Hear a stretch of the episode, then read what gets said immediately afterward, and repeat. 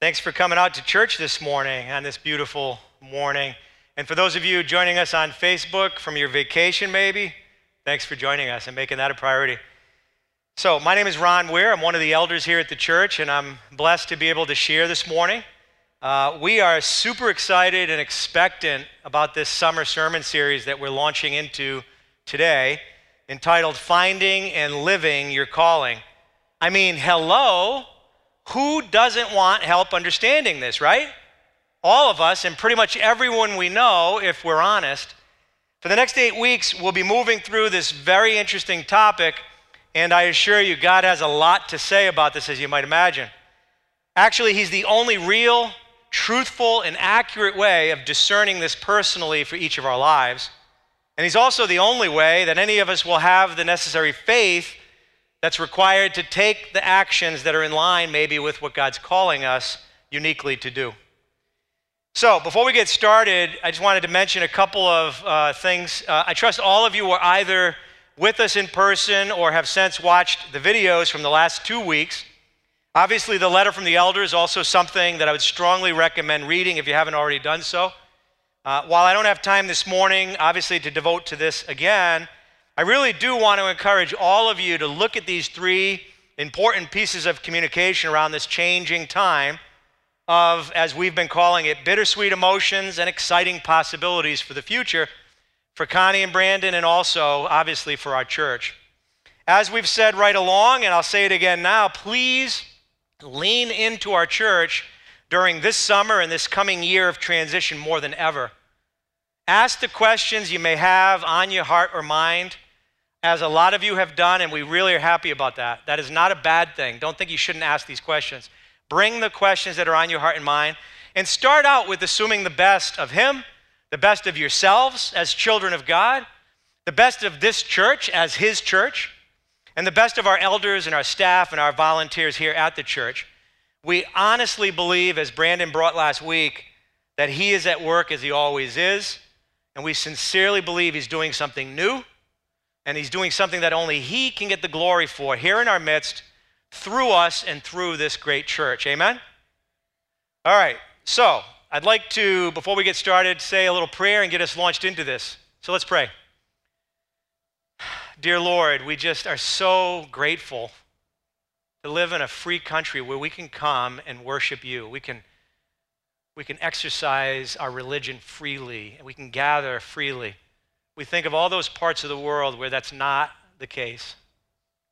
We have no idea what some people sacrifice and the risk they take in their pursuit of you, in their worship of you. We remember them now, we think of them now, we pray for them right now.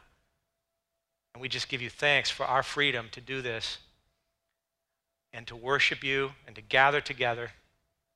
Lord God, as we do, we pray that your spirit would be here in our midst. Give us ears to hear down deep in our hearts.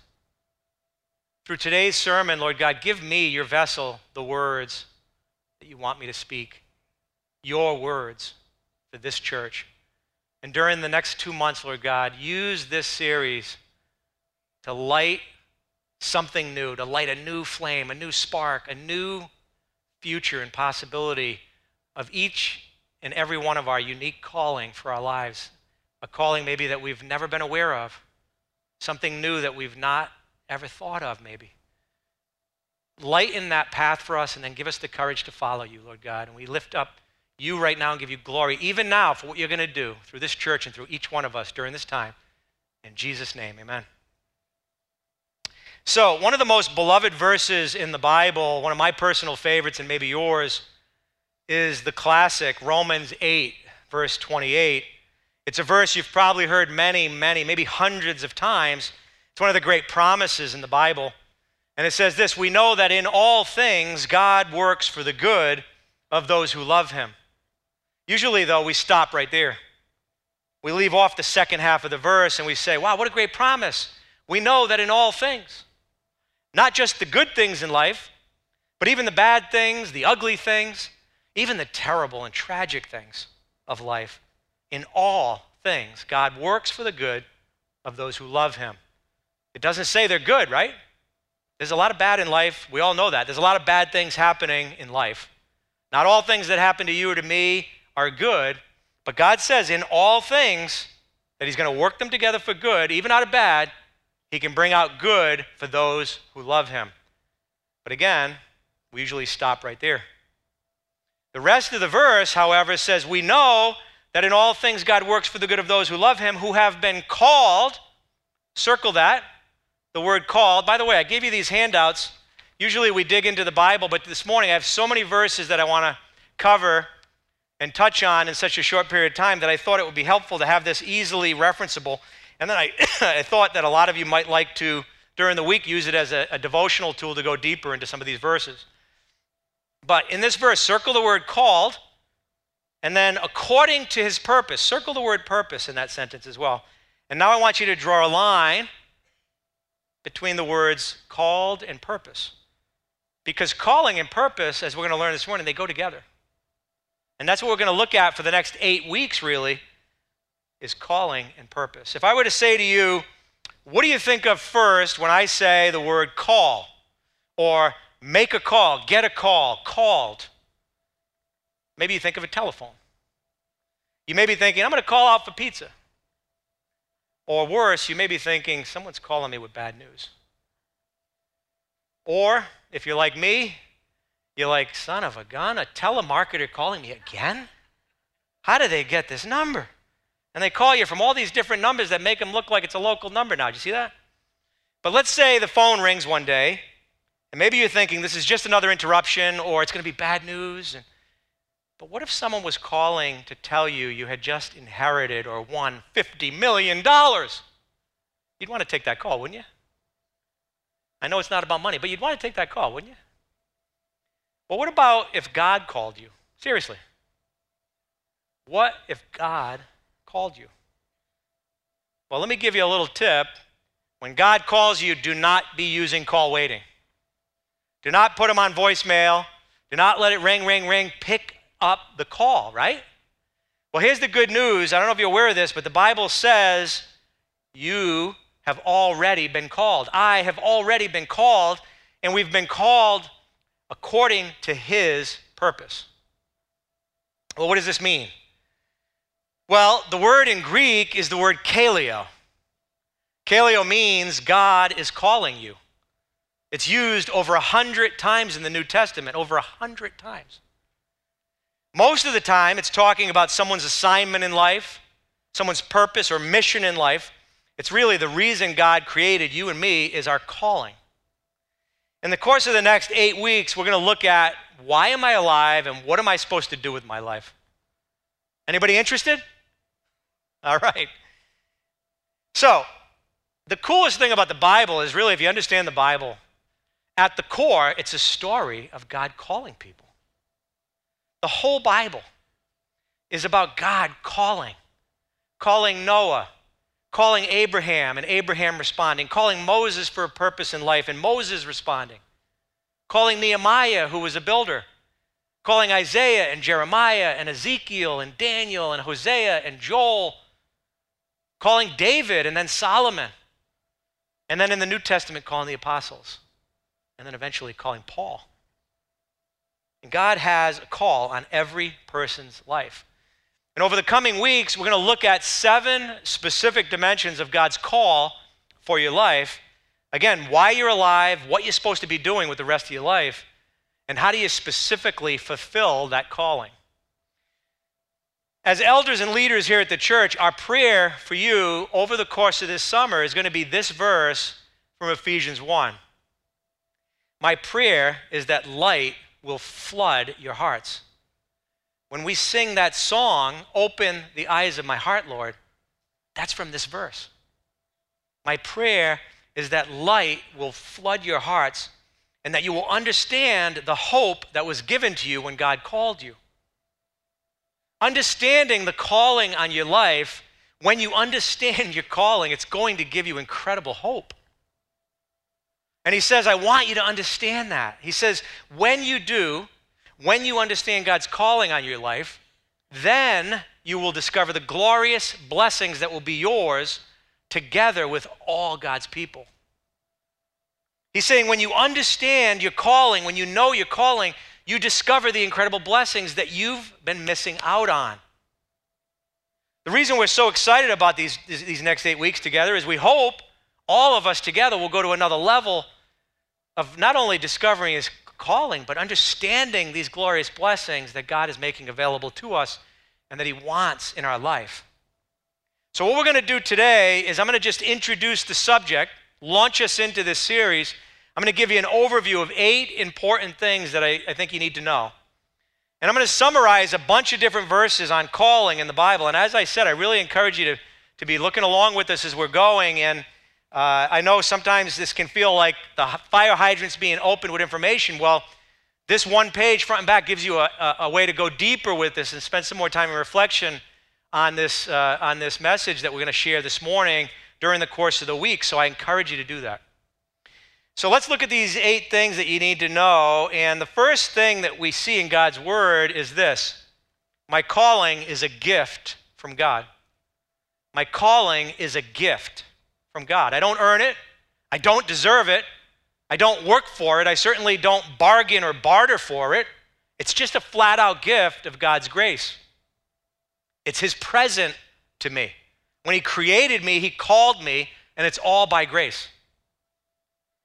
Galatians 1 says this God, by His grace through Christ, has called you to become His people.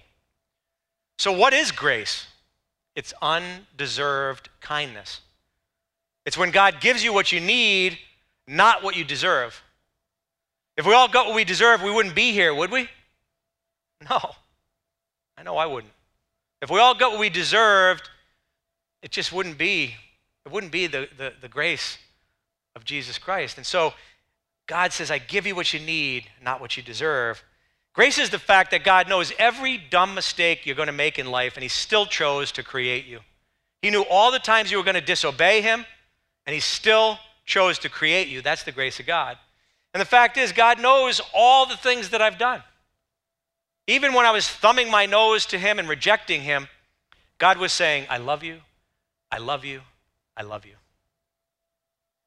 Your calling is actually a part of your salvation. The calling to Christ is also the calling to your purpose. 2 Timothy 1, verse 9 says, He has saved us and called us. Those two things go together saved us and called us to a holy life. Not because of anything we've done, but because of his own purpose and grace. Again, his own purpose and his own grace. So God gives me this calling in life simply because he wants to. Give me a calling in life. Not, I, not something I deserved. He just gives it to me. So the word purpose allows us to really kind of segue into this next, next concept, which is really foundational to this whole idea of calling, because I'm called for God's purpose. It's not mine, it's God's purpose. I'm not called for my plan in life, I'm called for God's plan. I can assure you that, and I, I shared this over the last couple of weeks, when Brandon and Connie gave us this notice that they had felt God calling them on to something else, I was like, wait a minute, this isn't my plan. I don't want this. Why would you do this? And all they could say is because we think God's calling us to it, and it's not our plan, it's His. Oh, right. It's hard to remember that sometimes, isn't it? But this is essential to discovering his calling. It's not our plan, it's his. God did not make you for you. You think you created, you were created by God just to live this selfish little life of self-centeredness. Me, me, me. Are you kidding me? No. God didn't make you for you. You were made by God and you were made for God. Until you understand that, life is never going to make sense. You're going to get bored. You're going to get frustrated. You're going to have all kinds of difficulty because you don't understand you were made for God. A good example of this is the story of Jacob and Esau in the Old Testament. The firstborn son was always the one who would inherit the family inheritance, right? That was the culture of the day. But God decided, just because he wanted to, he was going to do this differently. He was going to reverse it. And so he chose Jacob to get the blessing of the firstborn son, even though he was born second. And he told this to their mother Rebecca, uh, Rebecca before she even delivered. And Paul is retelling this Old Testament account in Romans chapter 9, and he says, Before the two boys were born, God told Rebecca, the older will serve the younger. The exact opposite of the culture of the day. This was before the boys had done anything. I mean, they weren't even born. In other words, they didn't deserve it, they didn't merit anything good or bad. God said, This is so. The one chosen would be chosen because of God's own plan. It was his purpose. He was chosen because he was the one God wanted to call, not because of anything that he did, not because of anything else. Well, guess what? You have a calling, I have a calling that is unique to our lives, okay? We all do. The Bible says in Ephesians 2, verse 10, For we are God's workmanship, created in Christ Jesus to do good works. In other words, we're made for a purpose, which God prepared in advance for us to do. This verse is filled with some important truths that I'd like to help us look at. First, it says that we're God's workmanship. Circle that word, if you would. The word there in the Bible, in the Greek, is the word poema. P O E M A, poema. It's the word we get poem from, as you might imagine. How cool is this? You are God's poem. You are God's work of art, his craftsmanship, workmanship. Many translations of the Bible translate this you are God's masterpiece. You say, Well, I don't think I'm much of a masterpiece. Well, guess what? Then you don't realize how much value God has put on your life. You say, I'm not a masterpiece, I'm a pretty beat up piece of junk. Sorry, you're not junk, and Jesus didn't die for junk. If you look at the cross, you see Jesus' arms outstretched, his nail pierced hands. He's saying, This is how valuable you are. You're valuable enough to die for. You're not junk because God doesn't create junk. He doesn't die for junk, and He certainly doesn't send His Holy Spirit to live in junk. Amen? You're a masterpiece. You're God's masterpiece. But here's the important message here the fact that you're a masterpiece only shows when you are fulfilling your calling. If you try to be what somebody else wants you to be, you're going to miss it. And your true beauty, your true greatness won't come out. You are God's workmanship created in Christ Jesus to do good, good works. Now, those good works are your contribution to the world. You weren't put on this planet just to breathe and take up space and die. Sorry, guys, no. You were put here for good works. You weren't put here to simply be a consumer. You were put here to be a contributor, to make a contribution with your life. And here's the cool thing about this we have, all of us, different good works that we've been called to. Your contribution in good works is different than mine. My contribution in good works is different than the person next to you. God makes us all different, gives us all different callings so that everything in the world gets done. Pretty cool plan, right? It's all part of it, it's all part of His plan. So, you're God's workmanship, created to make a contribution which God prepared in advance. If you want, indulge me, circle that as well. Prepared in advance. That means a long, long time before you thought of it. God had thought of your calling. In fact, here's the third principle I want to review God chose my calling before I was born. You need to know this. We all do. My calling is a gift from God, as I said. It's, I'm called for God's purpose, not mine. My calling was before I was born. He chose it. Let me show you some verses on this. In Galatians 1, verse 15, Paul says, It pleased God in his kindness to choose me and call me even before I was born. What undeserved mercy. Here's another example from Jeremiah 1 5. Before I shaped you in the womb, I knew all about you. Before you saw the light of day, I had holy plans for you. God called you before you were even born. And the Bible says God uniquely shaped you. Hey, here's a newsflash, pretty cool to think about. You were all made as custom made babies. How about that? Pretty cool concept, huh? Well, it's truth. So don't underestimate what God wants to do with your life. In Isaiah 44 2, I just love this verse. I am your creator, God says. You were in my care even before you were born. I want to pull this, this verse apart in a little bit of detail for you. It says three things. First, it says, I am your creator. What does this mean? Well, at the core, it means you're not an accident. You were uniquely chosen, created, and called by God. You might say, well, why is it important for me to not think of myself as an accident? Well, very simply, because if you think you're an accident, you're going to live like it. You're going to go through life accidentally, kind of doing life without any purpose, without any direction. Well, guess what? You're not an accident. God says, I am your creator. The next thing he says in this verse, so important. You were in my care. From before you were born, you were in my care. And you've always been in my care ever since. Amen? You were in my care. That means you're deeply loved. You were in God's care when you were in the womb, even while you were growing inside your mother. Do you realize this is why we ought to passionately and without compromise defend the unborn? Please don't hear this the wrong way. If you've had the heartbreaking and emotional experience of having an abortion in your story, and you've asked God for his forgiveness, you are forgiven. His grace is sufficient for you. Don't allow yourself to be condemned for this. Please don't allow yourself to be condemned. But let's also be clear on this somehow polarizing issue. I don't understand how it's so polarizing in today's culture. That's a life and a heart beating in that mother. That's a baby that God has already numbered that baby's days, chose that baby to be born. Accidental parents, yes. Accidental babies, no. God chose to create and call you before you were born, and you weren't a fetus before you were born. You were a baby already chosen, already called, already created by God for a purpose and a calling. So, the fourth thing the Bible teaches about your calling, and this one's a big one my sins and my mistakes don't change my call. And I'm so glad for this one personally. I don't know about you. But my sins and my mistakes don't change my call. It's God's call for my life. How could it?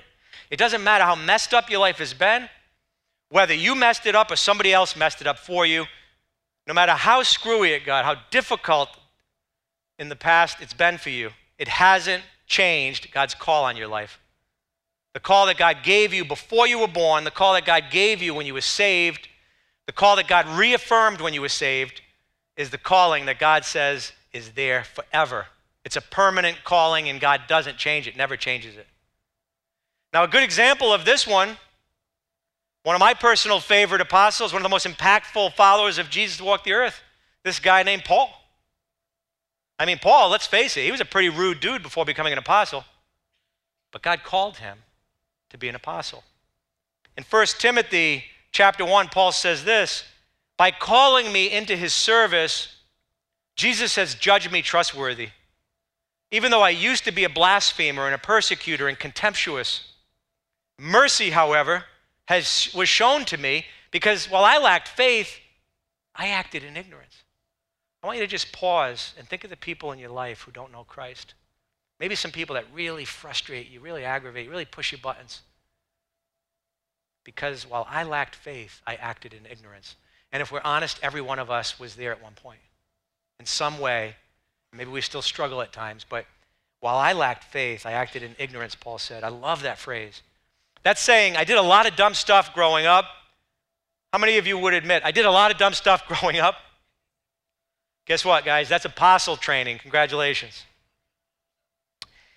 Well, here's the interesting thing about Paul, and this is kind of this touches on another cultural issue in a sense. It's a little challenging if you allow it to be. Paul was a terrorist before he became an apostle. I mean, legit, this guy was a religious terrorist. He was going to people's homes, dragging them out in the street, throwing them into jail, killing people. He was a murderous terrorist.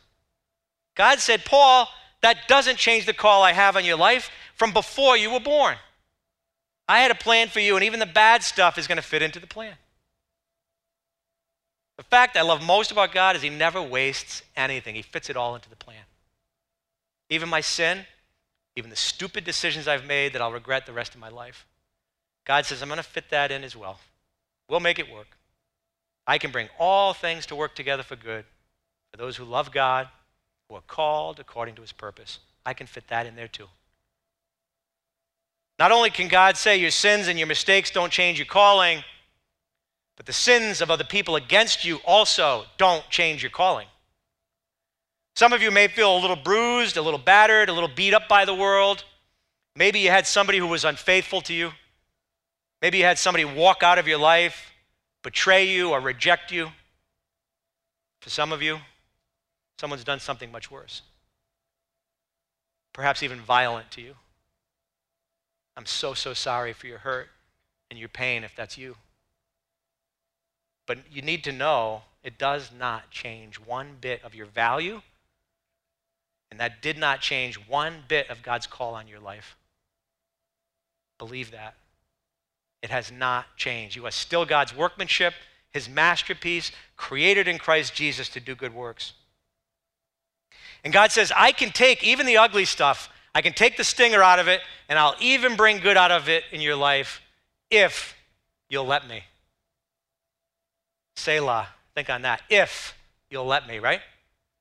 When I think about this, I think about a, a gentleman that many of you may remember. It goes a while back, but this gentleman's name was Chuck Colson.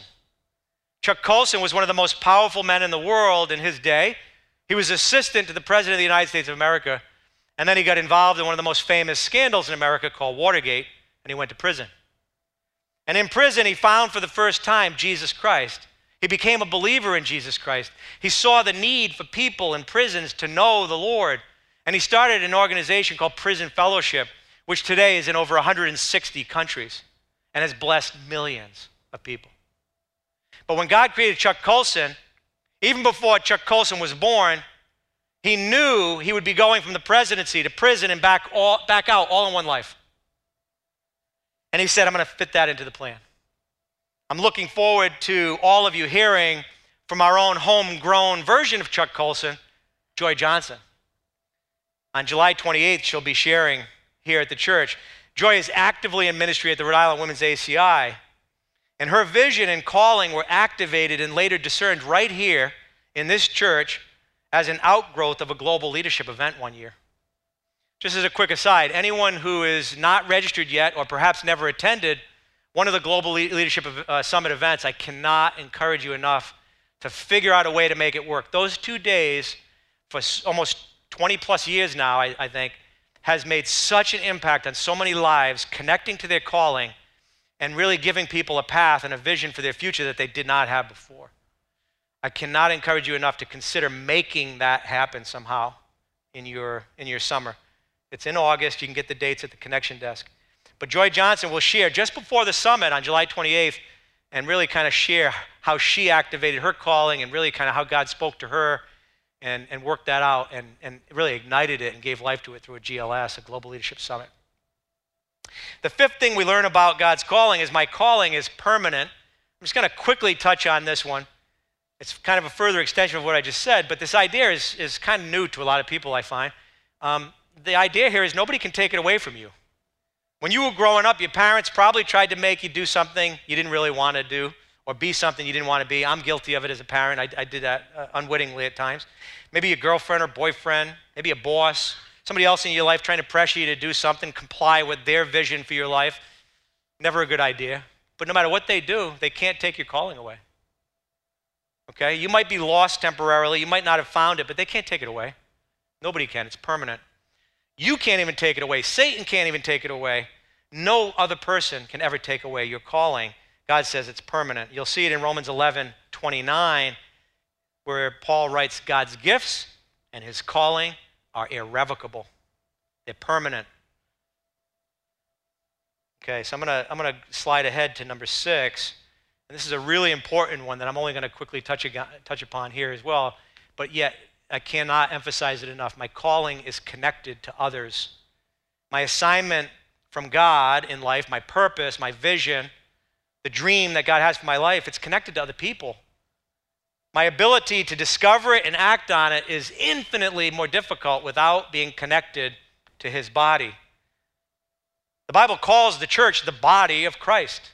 It's the family of God, but it calls it the body. And just like the members of our physical body, our hands, our eyes, our nose, our feet, they're useless disconnected from the body, but together, connected, they're very helpful. I think you guys would agree. It's the same way with us. It's why he calls it the body of Christ. It's one of the reasons why he calls it the body of Christ. Romans 14, 7 says, None of us lives to himself alone, and none of us dies to himself alone. You've got to be connected. Well, how do you get connected? Through a church family. That's why we talk about community groups as much as we do, because in that community group, there's a connection there where you learn from other people. They help you in your weakness, and you help them in their weakness. Let me show you a couple of verses here, real quickly. I'm not going to read them, but Ephesians 4 4, study this on your own. We are all one body, we have the same spirit, and we have all been called. We don't, we don't want to do it alone, guys. The risk is great that we will wander aimlessly for the rest of our life if we're going to try to do this alone. It's not the way we were designed to live. I'm not going to look at Hebrews 3:1, but another great verse on this point. Please take a look at that on your own. The seventh point I want to mention this morning, very important. Very important because a lot of us feel God calling us to something and we feel like we're over the tips of our skis. We feel nervous. We feel out of our comfort zone. We, we, we look and we look around us. We say, I, I can't do this. I, have never done this before. I don't have the resources to do this. I, I, I, what's, no, no, I can't do this. Well, what we're forgetting is this one. Number seven, God empowers what he calls me to do. Whatever God calls me to do, he is going to empower me to do it. In other words, if God has given me an assignment in life, he's going to enable me to do it. He's going to equip me to do it. He would never ask you to do something in your life that he doesn't give you the power to do. So here's how it works. Simple for me to explain, but very diff- difficult for all of us to do. But this is how it works. Once I understand this idea that God has a calling on my life, what I do is I commit myself to Him, I commit myself to discovering it, I commit myself to living it out. And when I commit myself to God's calling for my life, I say, This is what I say I say, God, whatever time I've got left on this earth, I want to use it to fulfill your calling for me. Whether it's a week, a month, years, or decades, I commit to your calling for my life. At that time, God commits his resources to help you to do it. You commit, God commits. You commit, his resources immediately become available and start coming to us. And I really think, in, in, in a sense, very inspiring. You know, I'm 20 years older than Brandon and Connie, and yet they've inspired me so much by what they've done. As I said, this wasn't my plan.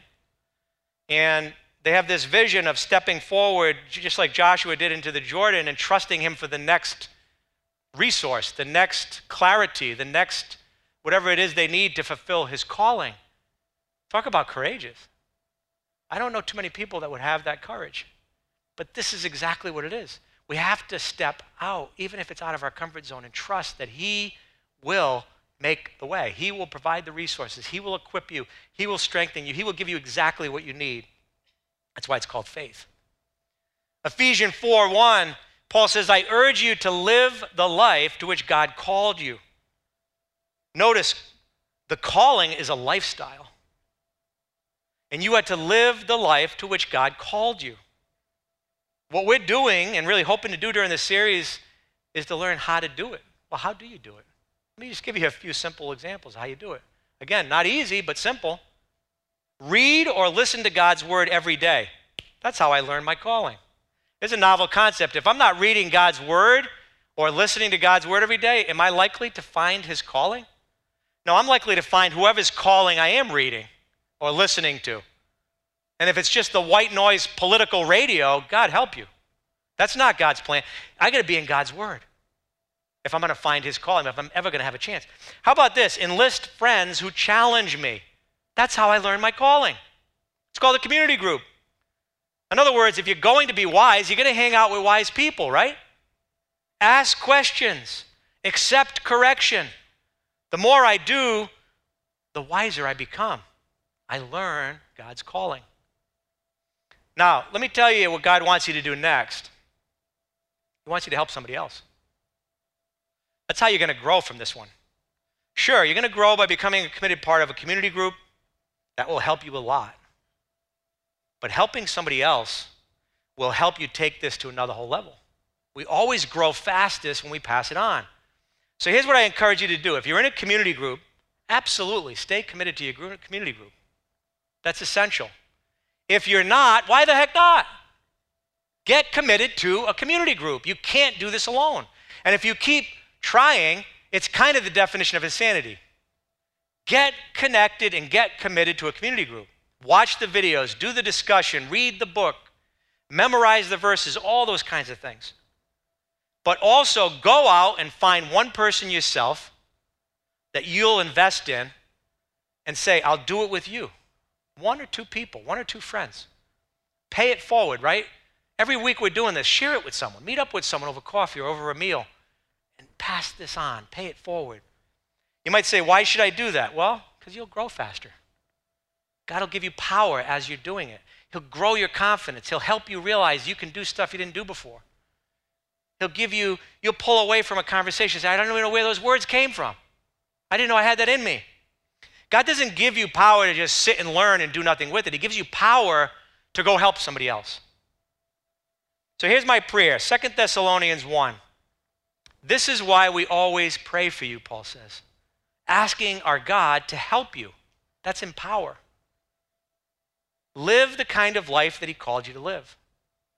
God says, if I called you to live this kind of life, I'm going to help you with the power.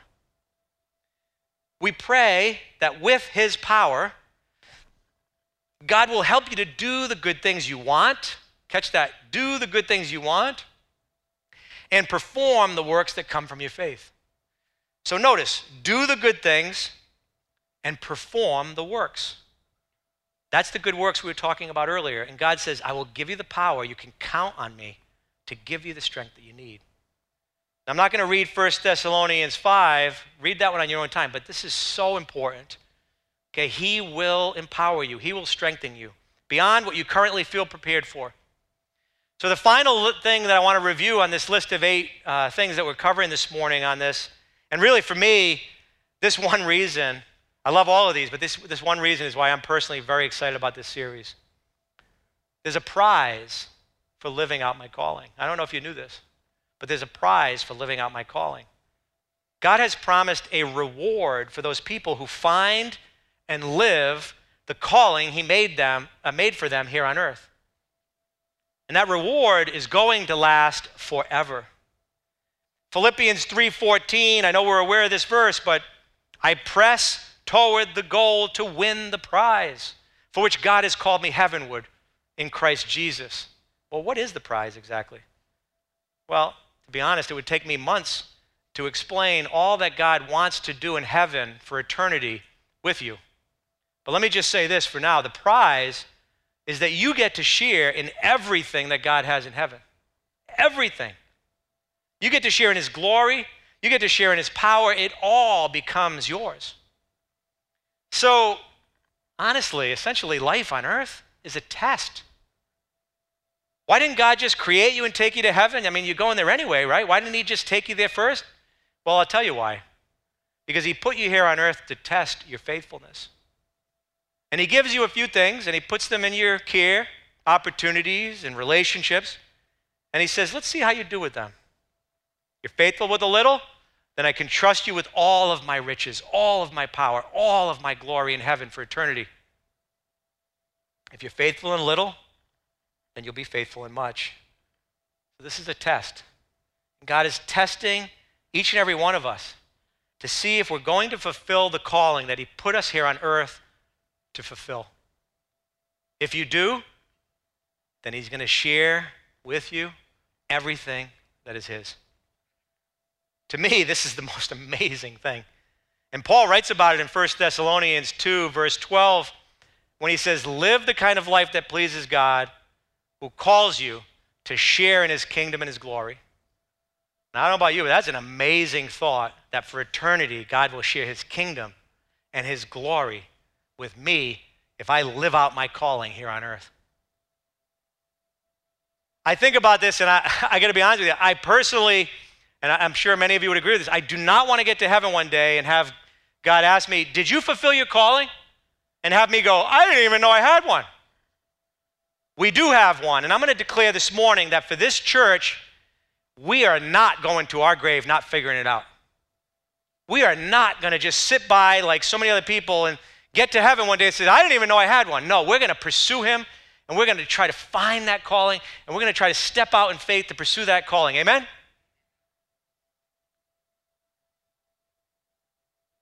This is the greatest prize you could ever imagine, and it goes on and on forever and ever.